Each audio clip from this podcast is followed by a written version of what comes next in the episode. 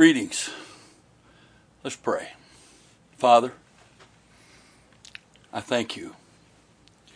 Thank you for this day. I thank you for this opportunity to share you and your word and your direction for your church with those who are willing to take the time to listen. I ask you, Father, that you would speak to us today and give us ears to hear what your Spirit is saying to the church. By your grace, I am your conduit, and I trust you to speak to us today. Let me speak with your words, your attitude, your spirit, and not my own. In the name of the Lord Jesus Christ, talk to us. Let faith rise up in us that we might do your will, participate with you, and please you. In Jesus' name, amen. Welcome to. Uh, Call to War 2016 video briefing number three. I would like to say again, I am presuming, assuming, one or the other, that you have watched Call to War video briefing number one and number two. It's not that you can't get anything out of this video briefing without having watched the other two, but much of what will be said today will not make near as much sense uh, that I would like for it to make if you are not uh, uh, you have not previously watched the uh, other two briefings. If you have not and you continue to watch this one, I am asking, please, that you would go back to the website apostoliciron spelled together dot com, apostoliciron.com, and watch the two previous call to war briefings, uh, number one and number two so that you can be up to date on this. The purpose of these briefings is to uh, communicate with those who are willing to uh, be a part of a worldwide, uh, round the clock spiritual warfare prayer chain by time zone. This is the direction the Lord has given me for Call to War 2016 and it's not about what's going to be happening here in Annapolis, and it's not about what's going to be happening just with those who are watching the live stream of those sessions and participating that way. This is an opportunity for the church worldwide in each time zone to come together, do their part, and pray spiritual warfare with all of us participating at the same time. This is the direction the Lord has given, and I will not go into any of the details on that since I've covered that in pretty significant detail, as much as I'm capable, in the last two video briefings. And so, I am I'm suggesting again that you that you watch those video briefings uh, to for the discussion on the 24-hour prayer chain. In addition to that, on the website apostoliciron.com, you can download a PDF file which is the uh, it's called Battle Plan and uh, it will give you written details so that you can follow along through that and understand the written details on the prayer chain and on what I will talk about today, and that is the 21 days of preparation before the week of warfare. And uh, we'll also give you scriptures and some discussion on both of those and the details of how you can participate to whatever degree you decide to, to participate. So I would uh, encourage you to do both of those.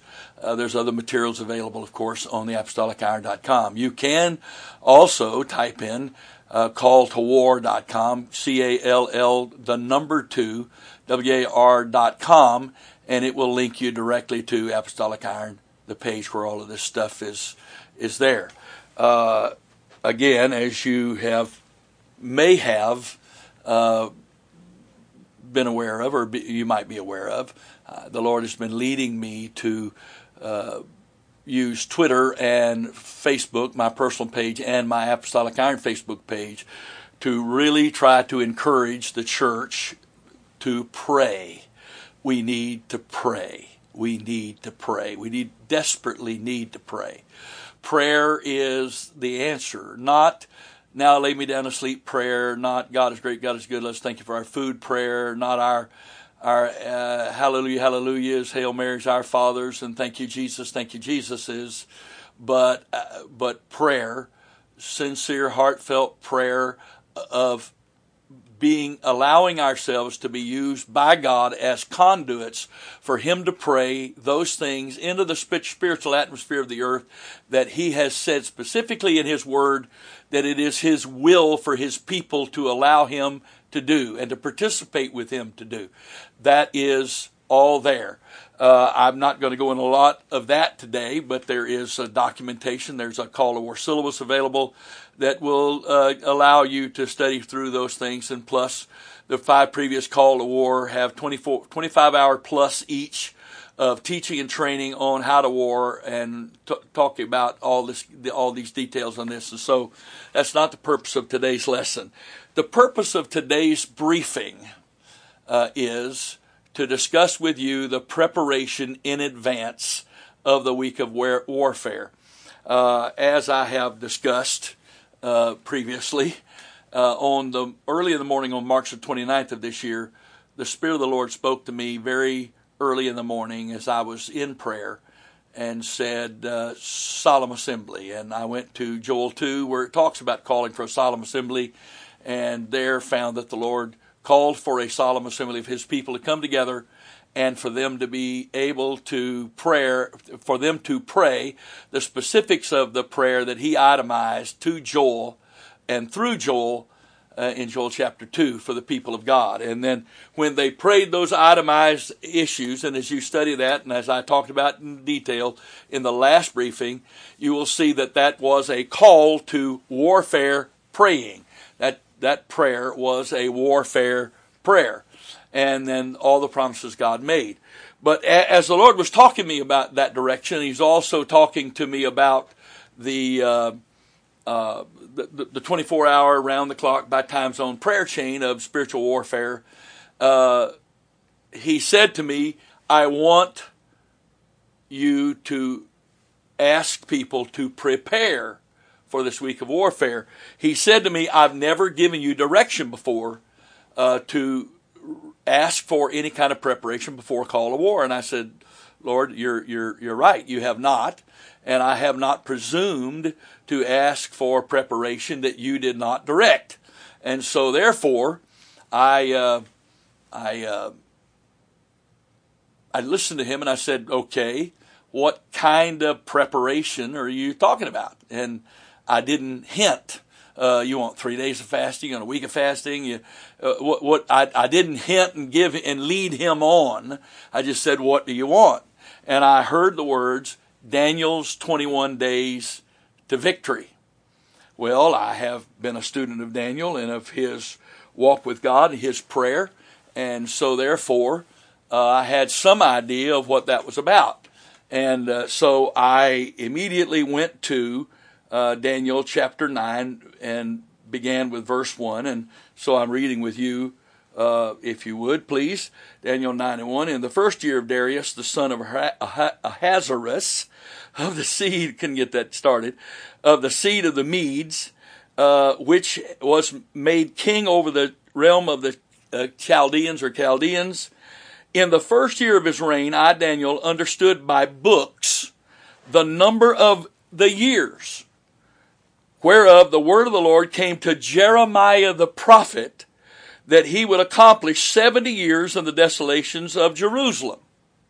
So, the first part of the direction God gave me, uh, the Lord spoke specifically to his prophet, the conduit Joel, and used Joel as a conduit for God to speak to the people, and God initiated the direction. God initiated the call for the meeting. God detailed the prayer.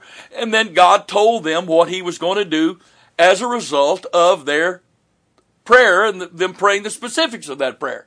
But Daniel's situation was completely different than that. It was completely different. Daniel was reading the prophet Jeremiah's book. And he saw in the book that Jeremiah had prophesied that Israel was going, because of Israel's sin, that it, God was going to judge them with, with uh, bondage, captivity by the Babylonians, and that Israel was going to be in bondage and captivity for 70 years. Well, uh, I'm not sure exactly how he did it, but somehow Daniel understood, Daniel knew how long this had been and saw that the time, those 70 years, was almost up. And he, uh, he said, Hey, this is wonderful. I think we'll take a vacation and uh, just sit back and, and, and, and get us some tea to drink and we'll prop our feet up on our ottoman and we'll cross our legs at the ankles and we will just sit here and fan ourselves till the Lord shows up and does what he said he would do. Now, obviously, that's sarcasm. Because that's not what Daniel did, and that's not what anybody who is a believer in the Word of God does when they see that the promise of God is near, that it's time for the promise of God to come to pass, that we're in the season of the, of the potential fulfillment of the Word of God. And when the people of God saw or see that they're in that season, we are supposed to respond like Daniel responded. Because you see, uh, Revelation chapter 2 and 3, of course, as we mentioned before in other uh, briefings and teachings, uh, one of the key elements of each of the messages of the Lord to the messenger of the of each of those seven churches in Asia in Revelation 2 and 3 was do you have spiritual ears to be able to hear? Not audibly or auditorially naturally speaking but do you have the spiritual sensitivity the spiritual awareness the faith and the relationship with God to be able to recognize that God is speaking to us about something very important to us personally and also to his plan in the earth. And so, Daniel, that you could say God initiated, and certainly did. So, somebody put it in Daniel's heart to read Jeremiah. And Daniel read Jeremiah, and Daniel did the math, and Daniel says, Whoa, the 70 years are almost up. What do I need to do to respond to this time, this season of the promise coming to pass? How do I prepare for me and prepare the people of God to receive what God's promised? This is so critical dear one. It's, this is so critical. There is a way to live with a promise, there's a way to not live with a promise. When you've got a promise from God, the promise isn't supposed to make you uh, uh, slack off. A lot of people like to relax. You know what it means to relax? Re means to do again. That means you get lax again. Lax is not good. Rest and relaxation are not synonymous. And a lot of people call relaxation rest, and it's not the same. It's not the same. And so, hey, the promise of God is here, so we're, let's just we can we can we can we don't have to do anything anymore. God's about to do what He's going to do. So I got a question. So the 500 people, the above 500 that saw Jesus ascend into heaven, uh, there were only 120 there on the morning when the day of Pentecost, on the morning of the day of Pentecost when the Holy Ghost was poured out. Where were the other 380? 380. Where were they? They sure weren't where the Lord told them to be. He said, Go tarry in Jerusalem until you be endued with power from on high. You shall receive the Holy Ghost not many days hence. That's what he said. He told them to do it. Specific instructions. 120 believed and followed those instructions. 380 people that heard Jesus, the resurrected Christ, speak and then watch him ascend into heaven into the clouds and then saw and heard two angels speak were not even there when the Holy Ghost was poured out. Out of the thousands and thousands of people that Jesus ministered to and blessed with miracles, only 500 were there to see him ascend. And of that 500 plus, only 120 of them were willing and ready and able to obey him, to prepare themselves, and to do what he said for them to do so they could receive the promise. Now, I do believe that most, if not all of that 380 were a part of the 3,000 that received the Holy Ghost were baptized that afternoon. But they weren't there when it happened. They weren't there when it was initially poured out. Now, you, you got to decide this for yourself. But I'm not going to be in the crowd watching people receive what I believe for all my life. I'm not going to be a spectator. Whatever it costs, whatever it takes, I'm not going to be on the sidelines. I'm not going to be in the crowd. I don't have to be Peter. I don't have to be the one preaching. That's not even the issue. But I want to be a part of that 120 that is present or whatever the number is that is present when it first happens. I want to be a part of that. I want to be experienced that. I've lived too long and been a part of the kingdom of God too long to miss out on that because there's something inconvenient that happens that keeps me from being present when he said he was going to do what he was going to do. Now he didn't say when it was going to happen. But it couldn't have been forever because they had families they have responsibilities, et cetera, et cetera, et cetera. And so when he told them to go and tarry in Jerusalem until, uh, until they received the Holy Ghost, until they be endued with power from on high, he obviously knew they couldn't go and stay there for months and years on end waiting for it to happen. So they had to somehow have faith in his character and his understanding of them to know that he wasn't asking them for that. So they couldn't put aside life for the whatever period of time it turned out to be, to be present, to be there when God began the fulfillment of his promise of a new covenant. Now, you decide what you want, what's important to you. I've already decided that. I decided that many years ago. I'm not perfect. I got flesh like everybody else. I have to repent of stuff.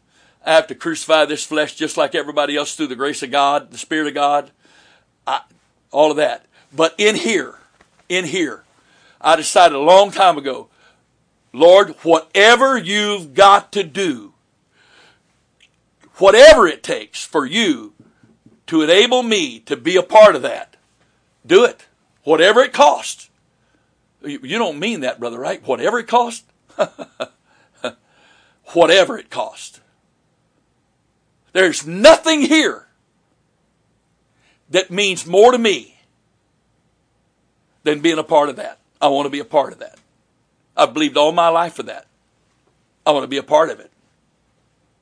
So the bottom line is this to think that I could be a part of that without being a part of the preparation process, which would enable me to be positioned in God to be a part of that, uh, is excuse the word, maybe, hopefully, this won't be too offensive to you. It's ludicrous. It's ludicrous. The idea that I can live however I want to live, do whatever I want to do, and there's nothing for me to do, no, no preparation for me to be a part of what he's going to do in that, that week of warfare and what he's promised is going to happen when we pray that prayer, so be it. So, the Lord, uh, the Lord directed me to Daniel's 21 days. And so, what was Daniel's response? I, I love this. Uh, you know, Daniel's my kind of guy. He said, verse 3 and I set my face unto the Lord. I, there was a look on my face that reflected a, a, a, a decision in my heart that says, look me in the eye, people, if you have to, but I have just focused myself on the Lord. My peripheral vision, I want some tunnel vision here. I don't want anything distracting me in my professional, my provision, uh, peripheral vision because I have, I'm focusing on the Lord and I am taking this time to prepare for His promise. Daniel did not believe that he was praying the promise into existence. He already read the promise was coming. He already read the scripture and saw that it was the time of the promise. The Lord said 70 years, the 70 years are almost up. He wasn't praying to persuade God to take Israel out of bondage in Babylon. He was praying to prepare himself and the people of God to be able to receive what God had promised. I set my face unto the Lord God. Well, what does it mean to set your face? To seek, to seek by prayer and supplication with fasting and sackcloth and ashes. To seek what? No, not a what to seek whom? He wasn't seeking for the promise. The promise was already assured. The prof- that's the purpose of prophecy. The promise was already assured. He set his face to seek God, to prepare himself, and he had faith to pray that he could help pray for Israel to prepare them to receive what was already assured, and that's the promise of God. That's the promise of God. Now, I don't know about your experience, but in my lifetime, in uh, walking with the Lord and in my ministry with Him, I've never had a God give me a promise that looked possible. And most of the times, when He gave me a promise or a prophecy, that situation within the short time began to look even more impossible than it was when I was, when he first gave that to me. Well, how can that be? Shouldn't everything begin to turn around? No! What do you think the purpose is of a prophecy, of a promise? The Lord doesn't have to speak to us this stuff that's obvious. It, it's obvious it's going to happen, so it's going to happen. He doesn't have to speak that to us.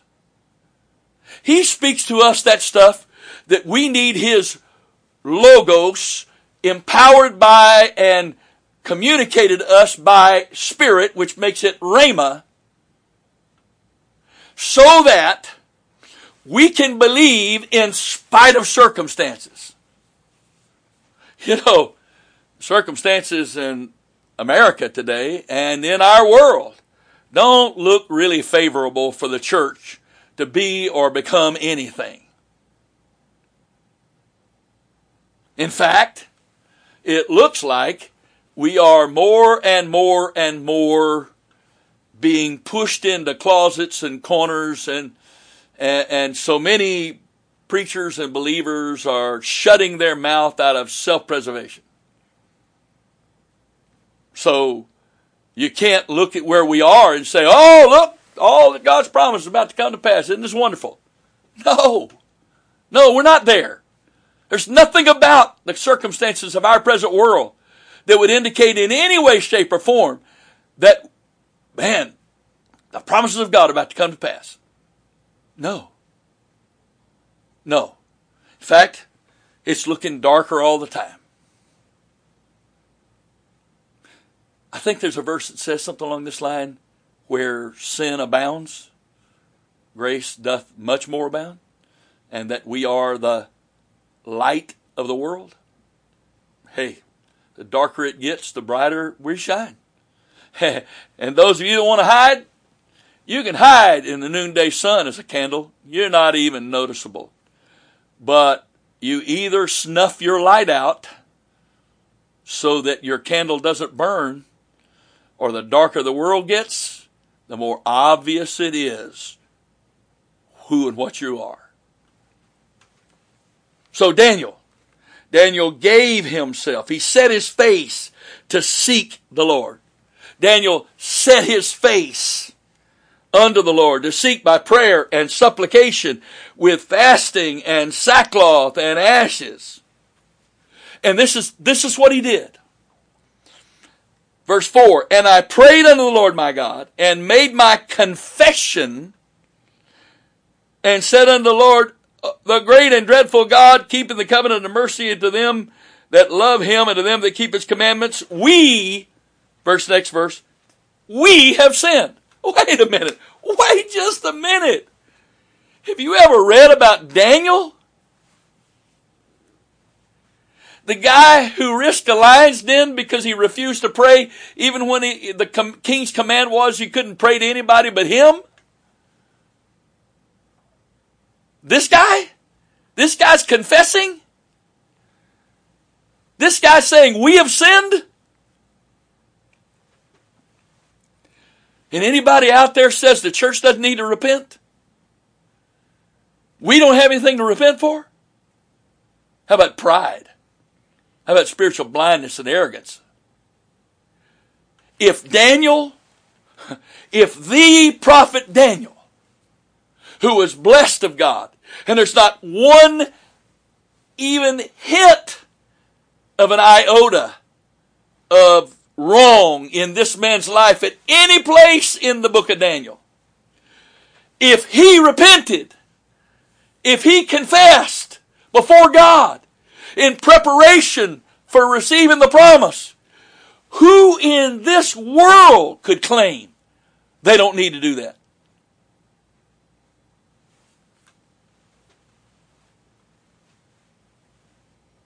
Good luck with that. And I mean that sarcastically. Because I don't believe in luck. Because the Word says exactly what's going to happen there. Because the Bible says what's going to happen to the impenitent. And I'm not trying to be mean. I'm trying to allow the Lord to stir your spirit.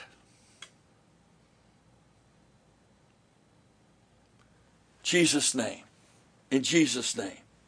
So Daniel prayed unto the Lord, my God, verse 4, and made my confession and said, Lord, O Lord, the great and dreadful God, keeping the covenant mercy to them that love him and to them that keep his commandments. We have sinned and have committed iniquity and have done wickedly and have rebelled even by departing from the precepts, from thy precepts and from thy judgments. Neither Verse 6 Have we hearkened unto thy servants the prophets, which spake in thy name to our kings, our princes, our fathers, and to all the people of the land? What is he, what's he talking about here? he wasn't talking about him or Israel necessarily anything they were doing or not doing that day. But it appears as though if I'm to believe his prayer, he's praying for all of that sin. All of those things that Israel did and didn't do that provoked their God to judge them by sending Babylon on them as judgment and removing them from the, from the land that God had promised to them. And Daniel knew that neither he nor the people of God could be returned by promise to the place that God had ordained them to be in without dealing with those things that caused God to be provoked into having them forcibly removed from the land in the first place. Oh, friend, friend, friend. I don't know about you, but it's so easy. It's so easy to, to pray and to deal with whatever struggle I've got today. When I look back and consistently this hasn't been happening in my life and this has been happening and things haven't been going like God has promised and, and that's been for some time now and I'm just trying to repent for this. When I made decisions and took directions in my life weeks, months, years ago that I've never repented for. I've never acknowledged to the Lord, I'm wrong. I was wrong then. And because I haven't repented for that, I'm still wrong now.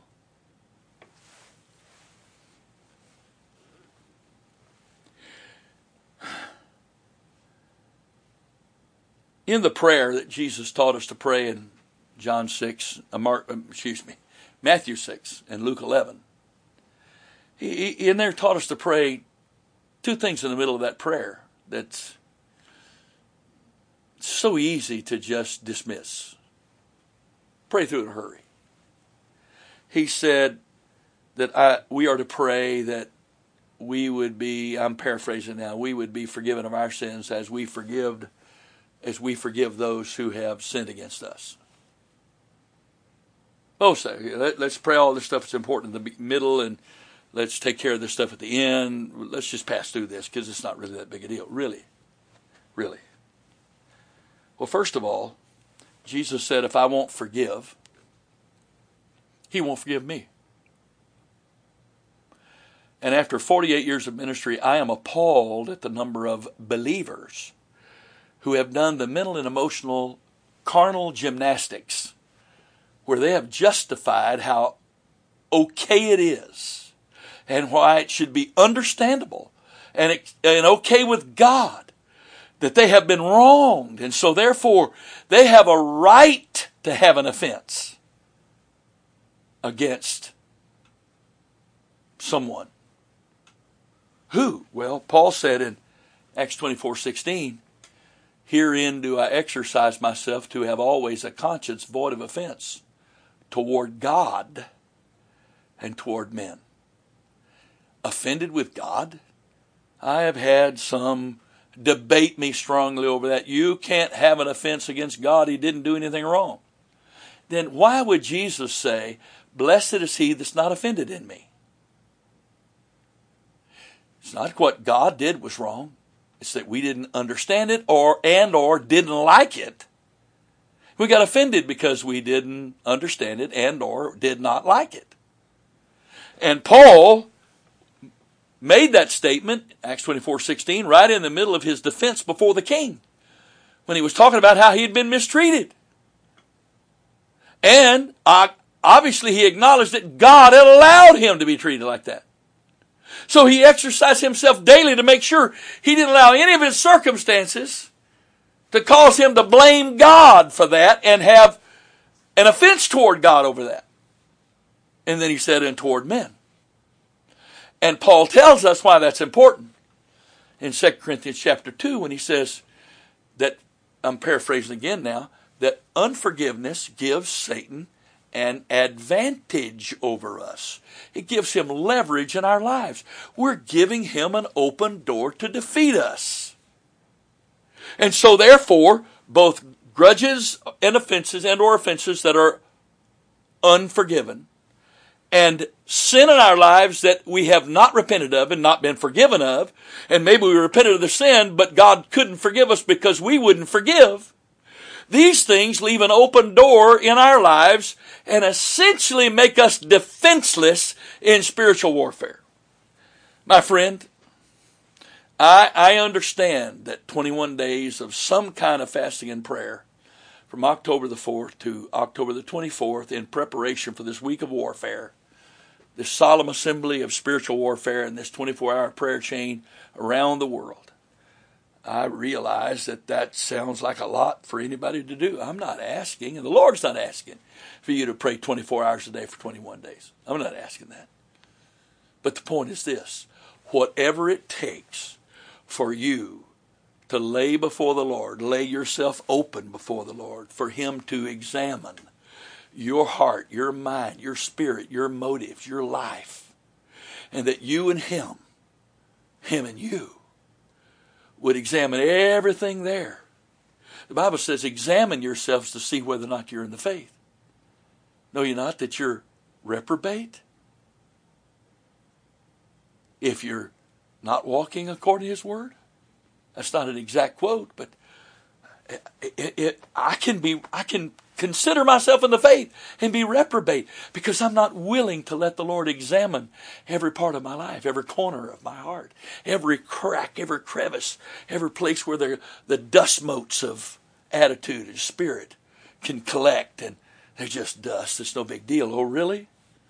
Really? Any of that gives the adversary an open door to defeat you if you come against him. Now, I know, I know, I know. David came against Goliath with just a sword uh, excuse me, with a sling and five smooth stones, no armor. Is that what you believe? He said, I come in against you in the name of the Lord. My Bible says the name of the Lord is a strong tower. The righteous runneth into it and are safe. He had the greatest and best armor there was. He didn't go defenseless against Goliath. He went with the best protection there was. And he had confidence in his place in God because of his prayers. And many of his prayers were turned into songs or psalms. And we can hear the heart of David as he prays and cries out to God. So when David goes out against Goliath, he didn't go defenseless. He didn't go unarmed. He didn't go without armor. He went protected. He went protected. But we, huh, some, some want to go against the adversary when they're not submitted to authority. They're in rebellion or disobedience. Nobody's telling me what to do. Really? Let me tell you something. You got the attitude, nobody's going to tell you what to do, and I don't have to listen to anybody, I'm submitted to God, there will be somebody telling you what to do because you will be defeated by the, the adversary, and he will rule your life, and you will listen to him because you won't have a choice. Why do you think Paul talked about armor as our protection? Now, it doesn't say all of that in the book of Daniel, but Daniel understood the need, the importance of preparing himself before God to receive the promise. And I'm saying to you that part of our promise is that called to spiritual warfare. And my friend, my brothers, my sisters, I beg of you, do not enter into warfare without some kind of preparation without you spending some time.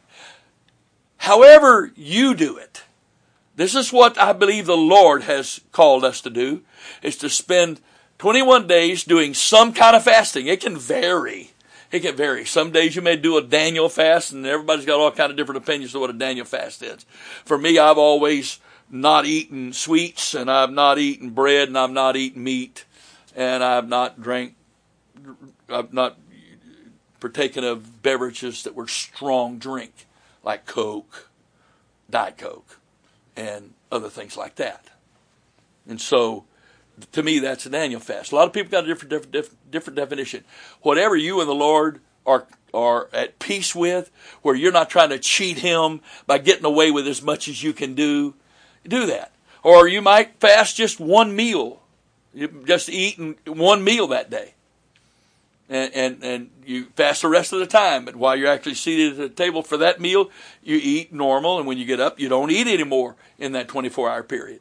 Or you may fast where you drink whatever can be poured, but you eat no solid food. Or you maybe you you uh, drink your coffee uh, or tea for me, and uh, and and you know you eat nothing else. whatever. I'm not here to judge how you and the Lord decide that you're supposed to fast on any one days. And you can, you can do the whole thing in Daniel fast, do the whole thing one meal a day. You can do the whole thing straight through with no whatever, uh, whatever, whatever you and the Lord decide. You can mix and match all of that. That's not even the point. It's not the idea of, uh, uh, uh of 21 days of depriving my body. It is a time of consecration. It's a time of laying yourself bare and vulnerable before God so he can talk to you about things you're usually too busy to hear him speaking to you over. Now some, we, we're in a day and time where some fast media fasts, and I'm certainly not going to take a position on that, that you shouldn't do that. But in this 21 days, I do not believe in my spirit that a media fast is a substitute for uh, some other kind of fasting where you're saying no to the body.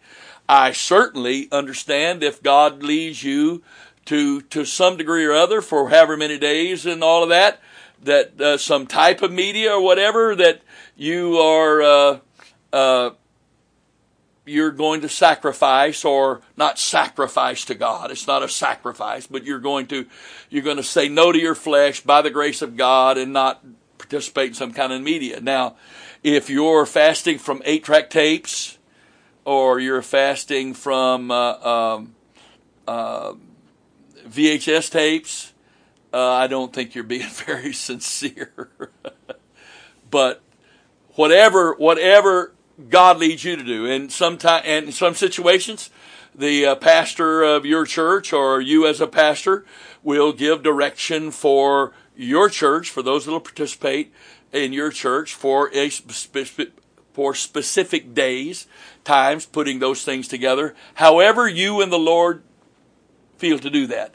I just believe that God is asking us to participate in a time of dedication, consecration, making ourselves bare before the Lord, chastening. That's what fasting is.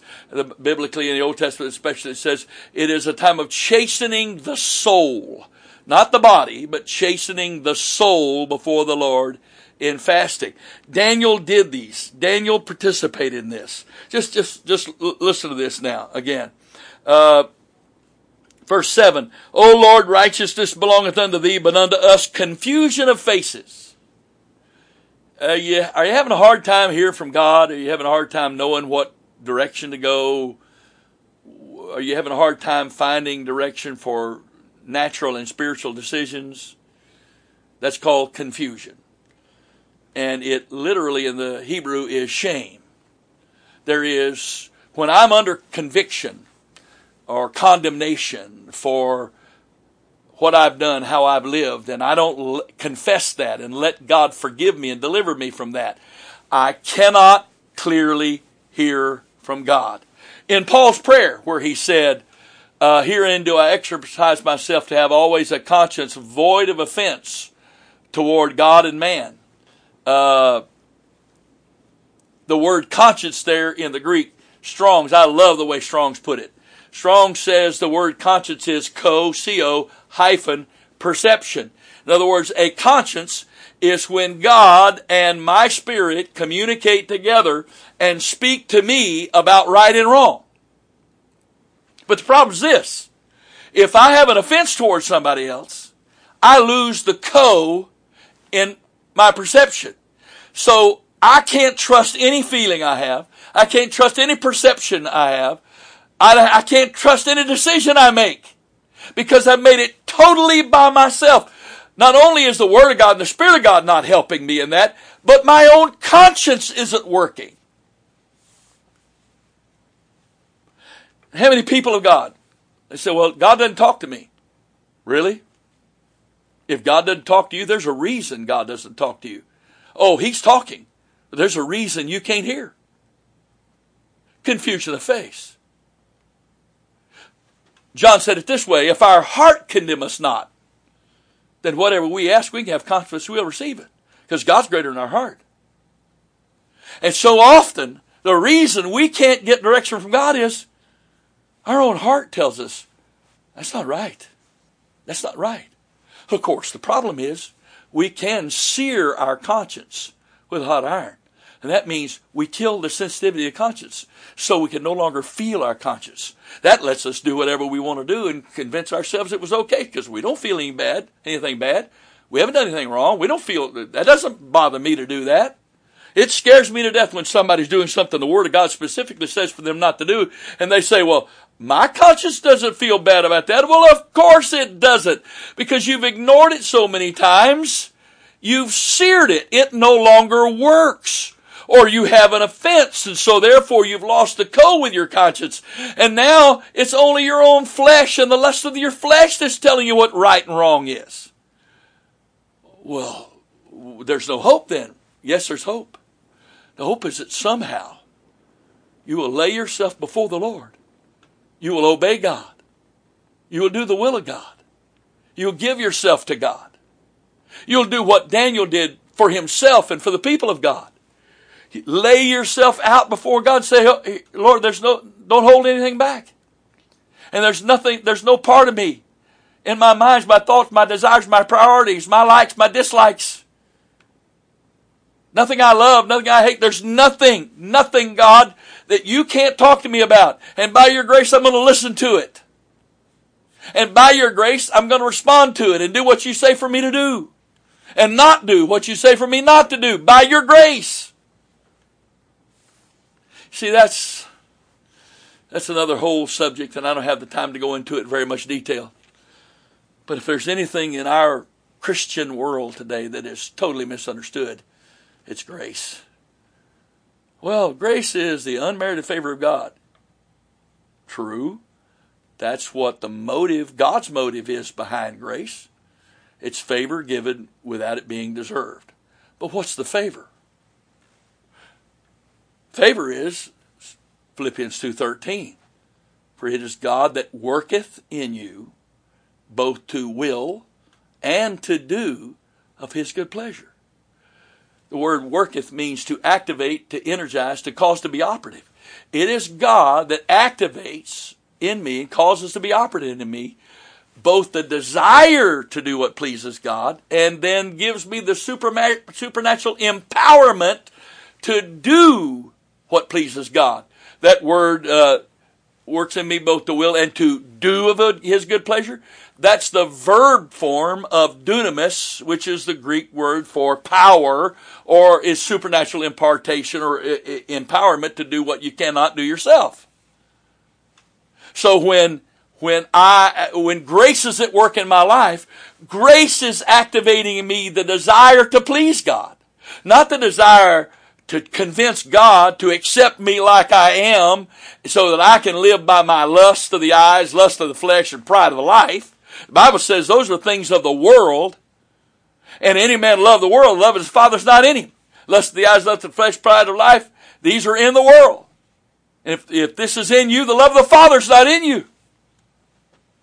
But there's so many people that are constantly trying to talk God into and convince themselves that it's okay with God for them to give priority and uh, uh, uh, power of the lust of their flesh, the lust of their eyes, the pride of their life over their flesh. Well, let me tell you what. Have I never given in to the lust of the flesh, lust of the eyes, pride of life? Of course I have.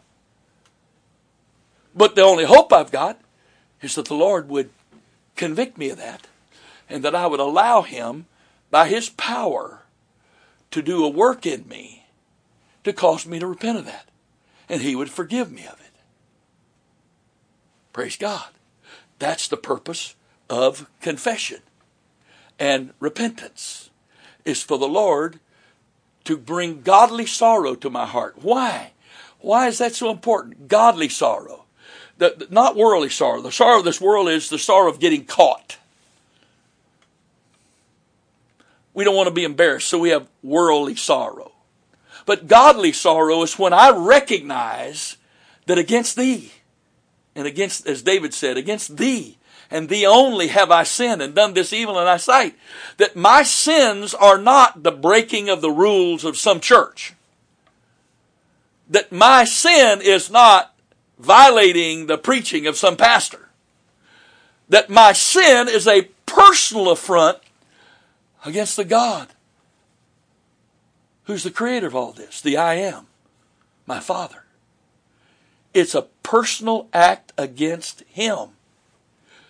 And I'm going to pray, do spiritual warfare, receive a promise when I am participating in things that He takes personally. Well, He's, he's God. He doesn't take things personally. the only way anyone could say that is they don't read the Bible. And read the Bible. Bible, he describes himself as jealous. He describes himself as angry. He says, My people have forgotten me days without number. You can't read that verse without feeling the, the, the, the, the forlorn feeling of God and how disappointed He is that after all He's done for people, they don't have any time for Him.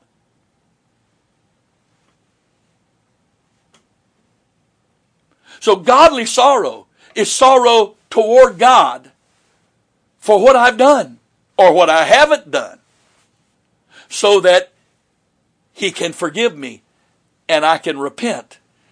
And repentance means change.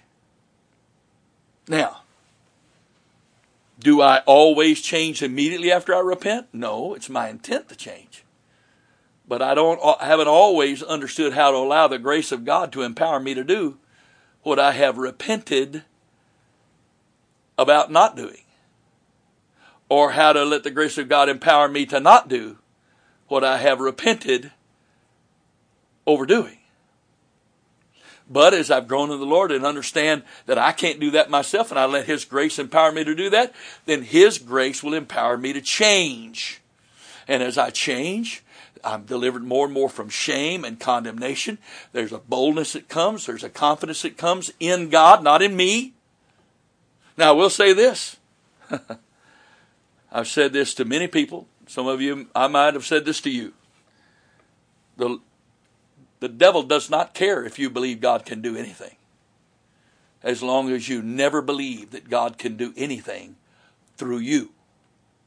That means I've got to have some kind of relationship with God that I can have confidence, not just in God, but in my relationship with Him. That's not arrogance. That is, that's confidence. It's like a man trusting his wife or a wife trusting her husband. Their relationship is such and they know each other well enough, they don't have to worry about where their husband is or their wife is because they trust them and they have confidence in that relationship with them. And I want to have that kind of relationship with God where I not only trust God, but God trusts me. I want God to be able to trust me. I want that kind of relationship with Him so that He can trust me to please Him because I can't do that myself, but I'm willing for Him to empower me to both want to please Him and to be able to do those things that please Him.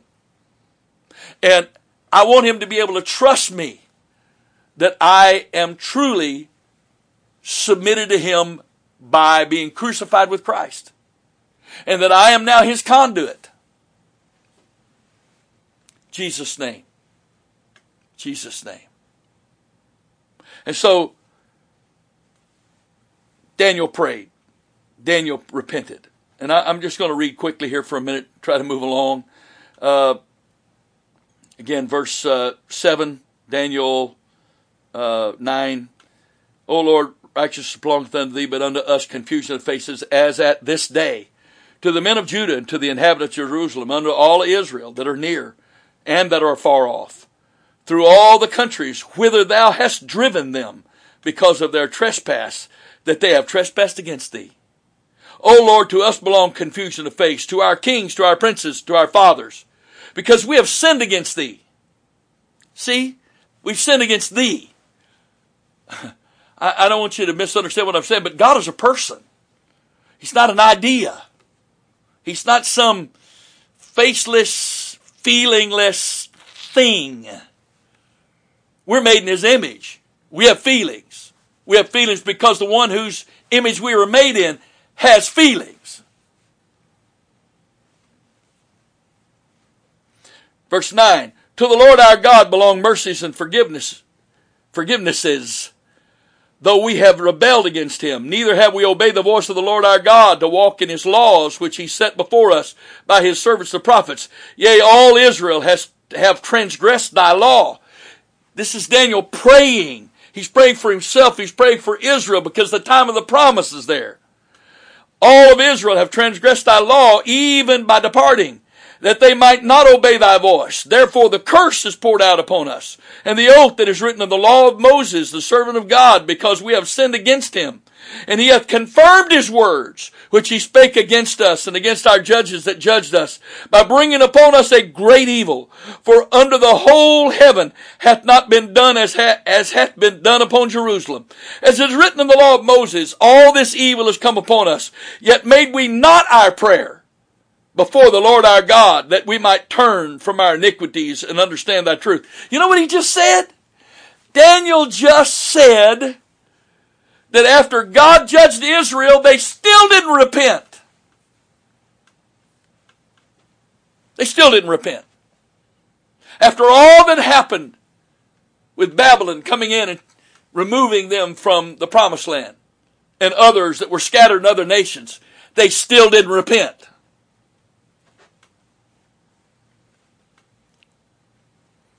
Verse 13. As it is, as it is written in the law of Moses, all this evil has come upon us, yet made we not our prayer before the Lord our God, that we might turn from our iniquities and understand thy truth. He's just said it again. They didn't repent. They didn't repent. Verse 14. Therefore hath the Lord watched upon the evil and brought it upon us. For the Lord our God is righteous in all his works which he doeth. For we obeyed not his voice. And now, O Lord God, and now, and now, Lord, all of this stuff is true and you are righteous in letting this judgment come upon us because of all we have done in disobeying you and, and despising you and offending you and violating your word and not listening to those that you sent to talk to us. And now, O Lord God, Lord our God, thou hast brought thy people forth out of the land of Egypt with a mighty hand and hast gotten thee renown.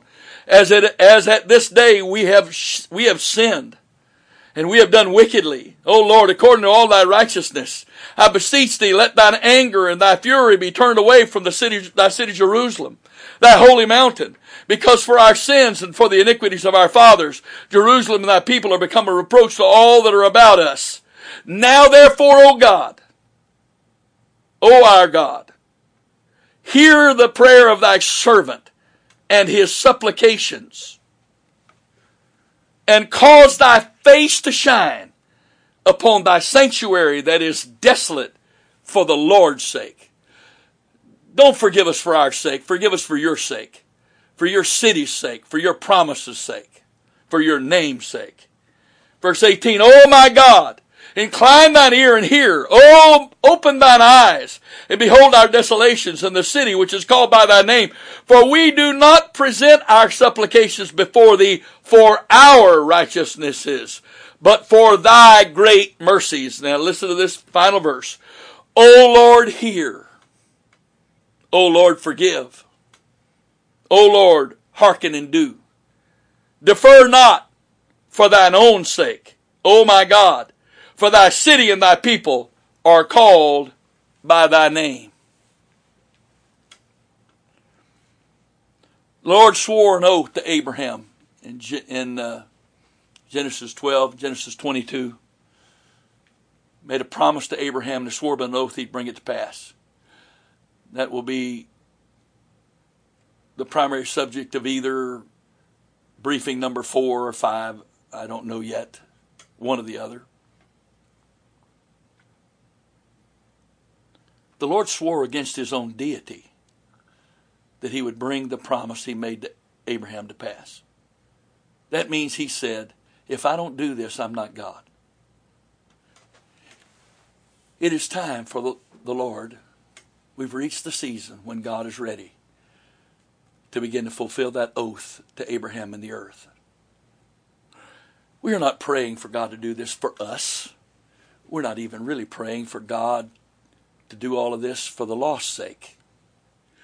We're praying for Him to do this for His sake, for His name's sake for his plan and purpose sake, for his word's sake, his logos. Not because we're worthy. Any worthiness we have is him in us.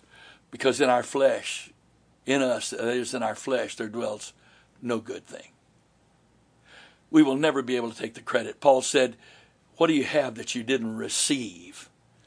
And if everything you've got you received, you didn't earn it, it was given to you, then how can you boast about it? How can you take pride in that which was given to you as a gift? All of the glory and honor belongs to the giver, not to the receiver.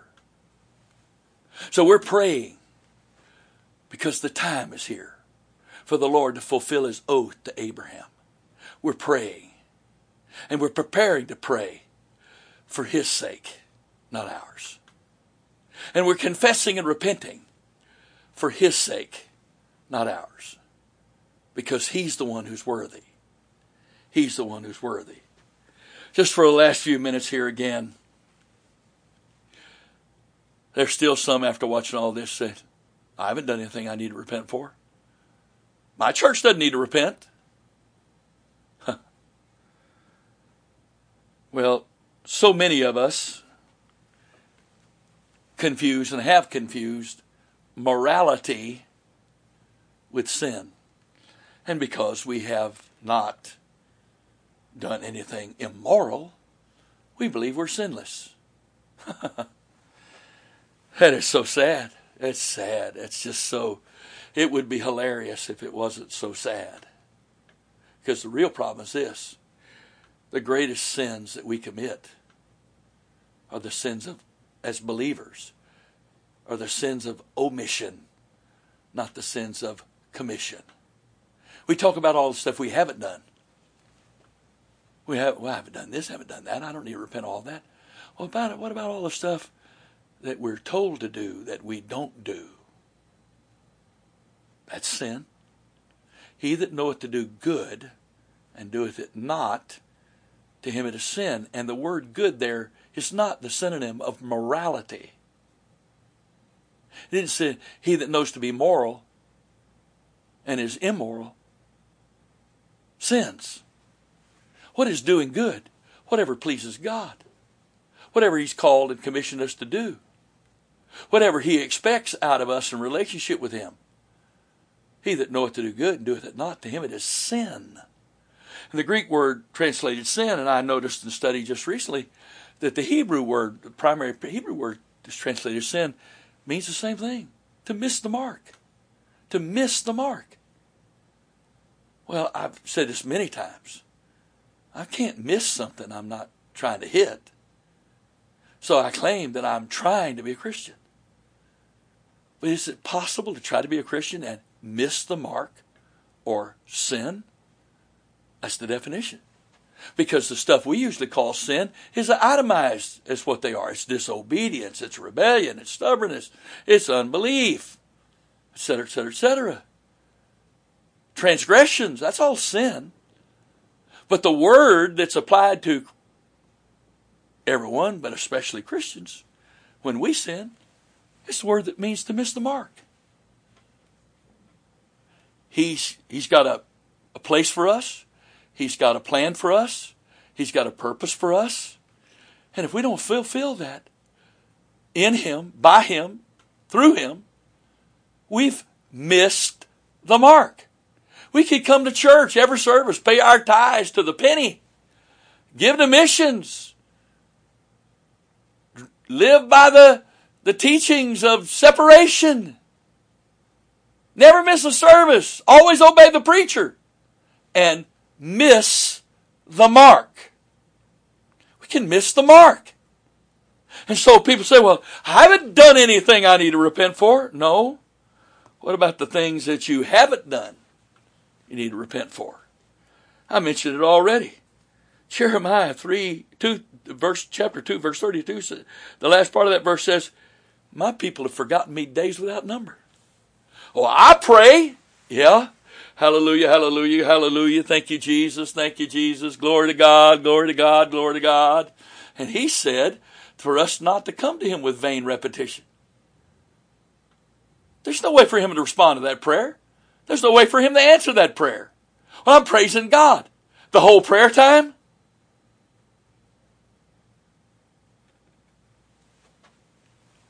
I've taught it for years. If you're not going to do anything else, at least talk in tongues, let him do the praying. At least. My people have forgotten me days without number. He didn't say my people haven't prayed specifically what they call prayer. But my people haven't connected with me. There hasn't been any fellowship between us. They still go through the motions of what they call prayer, and it's nothing but a religious exercise. There's no life to it. There's no vibrancy to it. There's no faith in it. There's no connection with me in it. And so therefore, and then they get up and they prayed. It's like the adulterous woman that wipes her mouth says she's done no wrong. Uh, you, ooh, that, that offends me, preacher. Really? What's the difference when I say I have just communed with my God, prayer, and I did no such thing?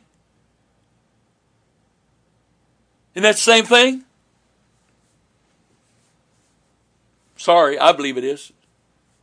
Go through the motions. Or, or if we do pray, we pray to make sure we're still saved, and we pray to make sure that God knows all the things that He needs to fix for us. And that's it. Forget God and His plan, His purpose, His kingdom, the lost. Forget all that. I don't have time for all that. I just need to make sure I'm still saved and that He knows what all I need Him to do for me today. because he's the servant and I'm God and I give the orders and he follows them. And if he doesn't do it, I'm, I'm angry with him. And we have nothing to repent for.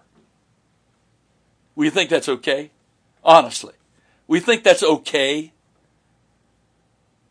Well, yeah, that's easy, see. It doesn't cost us anything. We just put in some time and, and, just, just mumble words. We don't, we're not, our minds are a million miles away. And we get up and we, we're like the Pharisee. Boy, God, you were very lucky. I spent some time with you today. You're just really blessed to have me, God.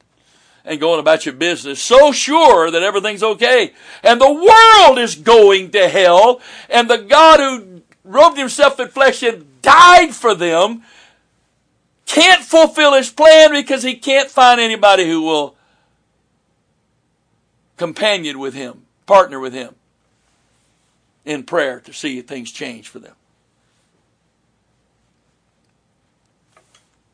And we don't have anything to repent for. Or how about this? Jeremiah chapter 2 verse 11. Hath a nation changed their gods, which are yet no gods? But my people have changed their glory for that which doth not profit. Be, be astonished, O ye heavens, at this, and be horribly afraid. Be ye desolate, heavens, saith the Lord. For my people have committed two evils. Not one, two. They have forsaken me, the fountain of living waters. One evil.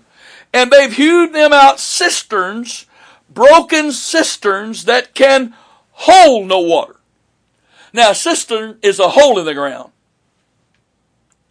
for the purpose of being a container of water. And the only way a cistern, that container, has any water in it is if it's poured into the mouth of the hole.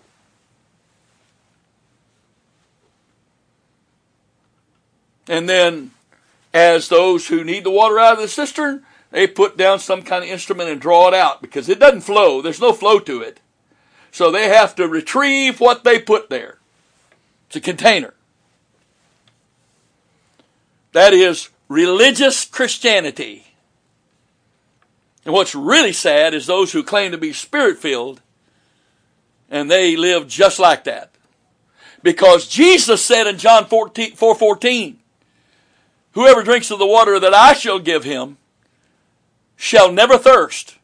For the water that I shall give him shall be in him a well of water springing up unto everlasting life. And that word well there means spring or fountain. So the Lord said, when you partake of me, I'm going to transform you inside and I'm going to give you a source of living water inside you that you can draw out and never thirst for this world again.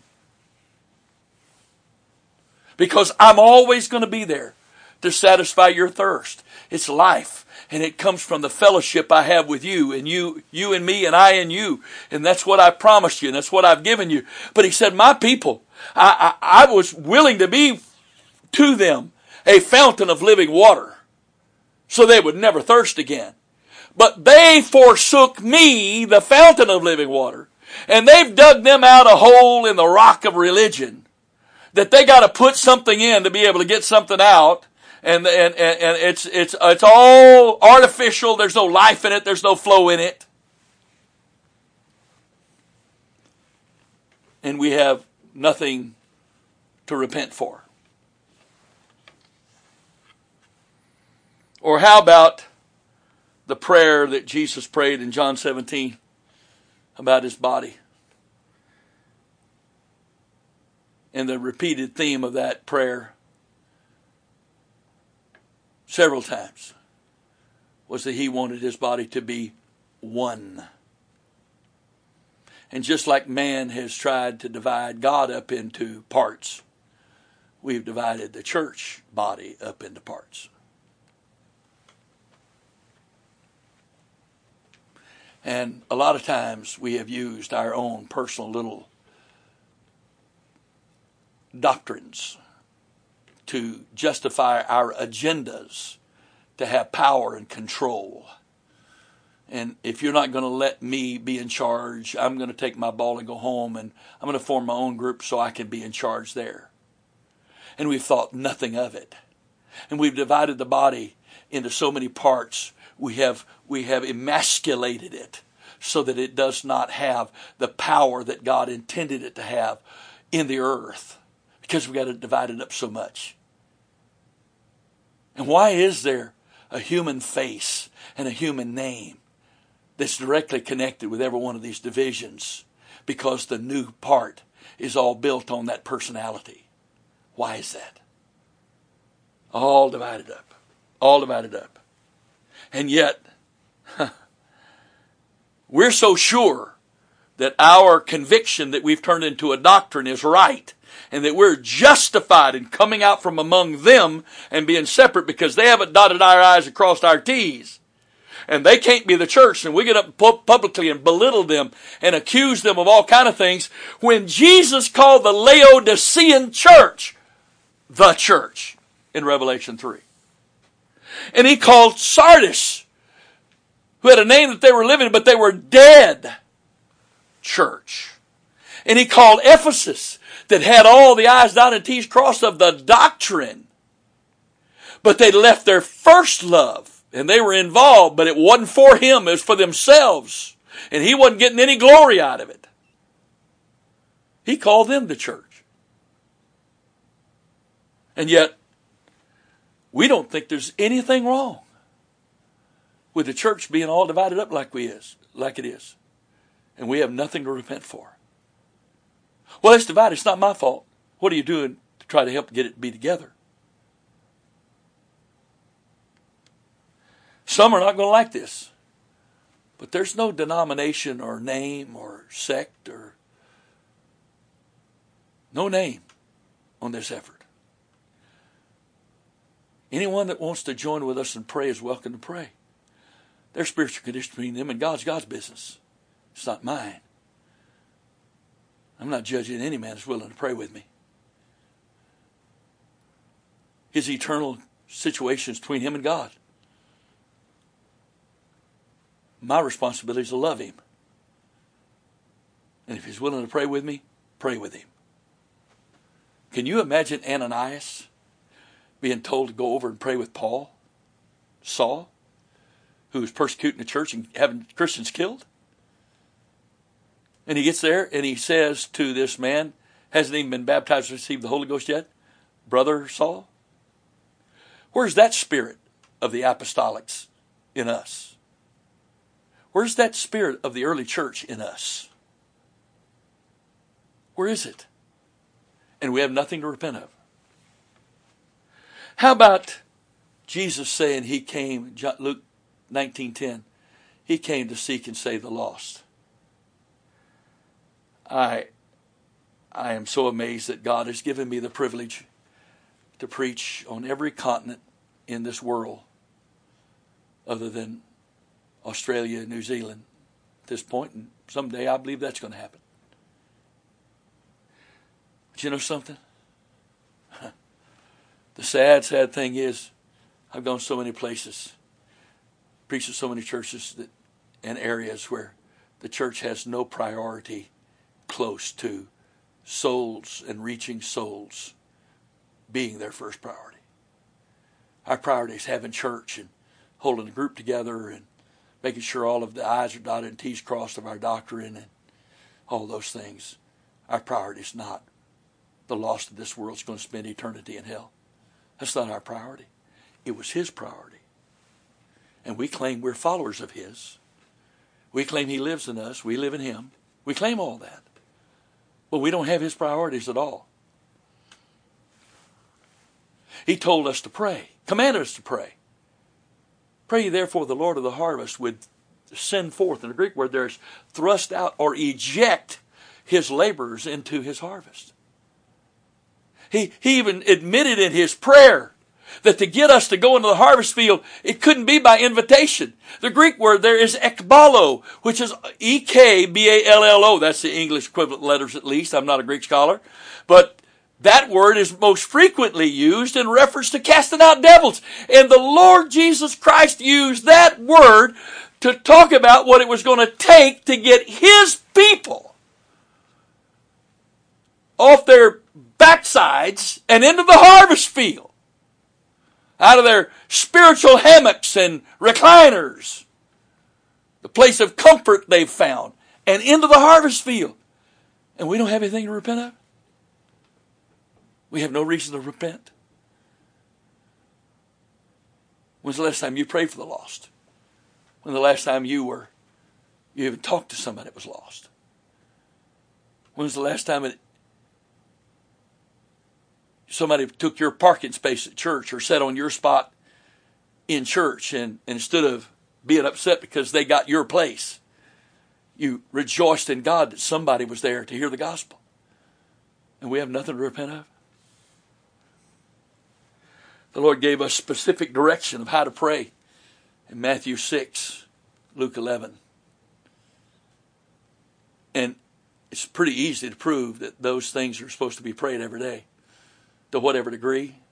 Some days I pray them in great detail, and some days I pray them in a few sentences, each one of them, as the Lord leads.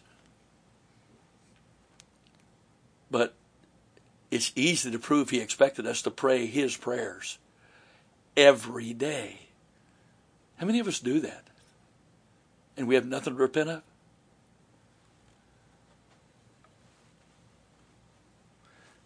Finally, there are three symptoms that prove that a church is bound spiritually and needs victory. Number one is there's no spontaneous free flow of worship in their services that don't have to be prompt and primed and pumped and prodded from the pulpit.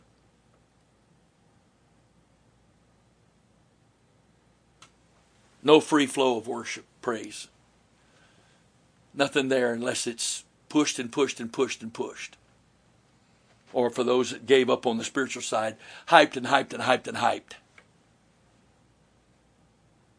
And then the second symptom of those that need a victory in spiritual warfare is a church that all of their efforts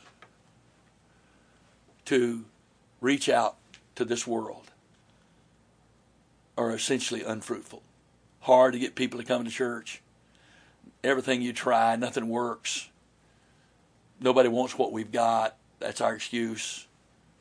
When the real problem is our efforts are bound.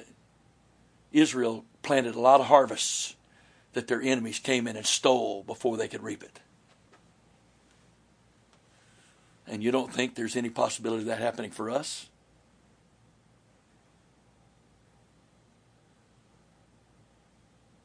Fruitfulness is in the DNA of the church. It's, it's in there from the beginning. John talked all, Jesus talked all about fruitfulness in John 15. He expects fruitfulness. And when we're sincerely, honestly making an effort and nothing is working, we have some rep- repenting to do and some warfare to do. And then finally, Jesus said, if you repent, you're baptized Jesus' name for remission of sins, you're, you receive the baptism of the Holy Ghost. And yet, we baptize people and nobody gets the Holy Ghost or those that receive the Holy Ghost, we have to pray and pray and pray and pray and pray for them to receive the Holy Ghost. Nobody gets the Holy Ghost easy. And there's been no such thing as a spontaneous, uh, someone spontaneously receiving the Holy Ghost without somebody having to pray them through in either a long time or ever. Jesus said the Holy Ghost is a gift. If people are, if it's hard for people to receive the Holy Ghost, there's spiritual opposition. Well, where's the sin in all this? accepting that as the norm, just living with it, putting up with it, not hungering and thirsting after different, not determining and resolving that your God, our God, is not being glorified like this, that whatever it takes for us to to see this change, see this break, we're going to do that because it's got to change. to accept it, not recognize it and go to war, and refuse to allow it to continue, is sin. He that knoweth to do good and doeth it not, to him is sin. I haven't even talked about carnality, ungodliness, giving priority and precedence to religious tradition over the Word of God, heresy, our silence with God, silence with the lost, pride, self righteousness, etc. No, those things are the obvious ones. You got your argument over all those. I'm talking about the things that are costing people their soul, which could easily cost us ours. We have nothing to repent over. What was it Israel did that caused their God, who delivered them so mightily from Egypt, to have them forcibly removed from the land he promised them? Whatever it was, whatever I got to repent for, for me, for the church, I want to be a part of repentance that prepares the church to pray the warfare that enables God to fulfill His word. Jesus said three times Matthew, Mark, and Luke you can't spoil the strong man's house if you don't first bind the strong man. He told Israel, i promise you this land, it's your possession, but you can't possess it till you first dispossess those who are abiding there. And there was a great curse in the Word of God on Israel if they were going to try to possess and yet not dispossess those who were there. Church, church, we can't continue like we are. We can't. Oh, we're having great revival. I am so thankful for every single individual to receive the Holy Ghost. But God have mercy on us if what's happening is good enough for us. It's not good enough for God. Is it good enough for us? Is it good enough for you? Yeah, if you just want to go through the motions, live your life.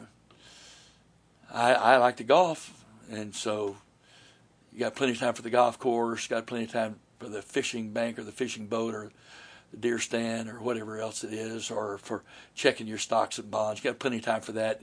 You, you, you got all the bases covered spiritually. You, go to church. You're a good person, all that. So, but the Lord leaves you alone and lets you live your life. It's you, you just got a good life. Just you're just living here and now. This is your heaven.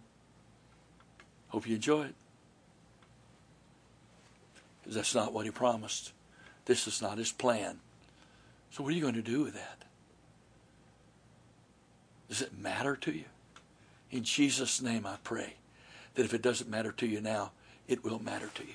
In the name of the Lord Jesus Christ, I pray that the Spirit of God, the angels of God, will visit you in the night with dreams and visions and will communicate with you in such a supernatural way that it'll cause you to roll out of bed and repent and cry out to God, say, ah, here I am, God. I want to be a part. Forgive me, forgive me. Forgive me. Jesus said in Luke 12, verse 56, How is it you can discern the sky and you can't discern the time? Paul assumed that we could uh, discern the time because he said, Romans 13, verse 11, knowing the time, that it is now high time to awake out of sleep, for, for now is our salvation nearer than when we believe. The night's far spent, the day is at hand. Let us therefore cast off the works of darkness. Let us put on the armor of light. If this is in the Bible, then the people that Paul ministered to were in that kind of spiritual condition, and he was admonishing them to come out of that spiritual condition. And we don't need admonishing today.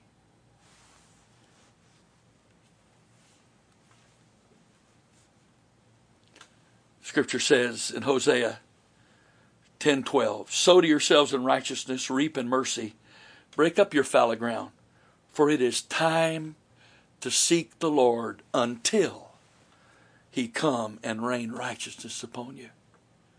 It's time, folks. And that time proves that it's time to pray. It's time to pray.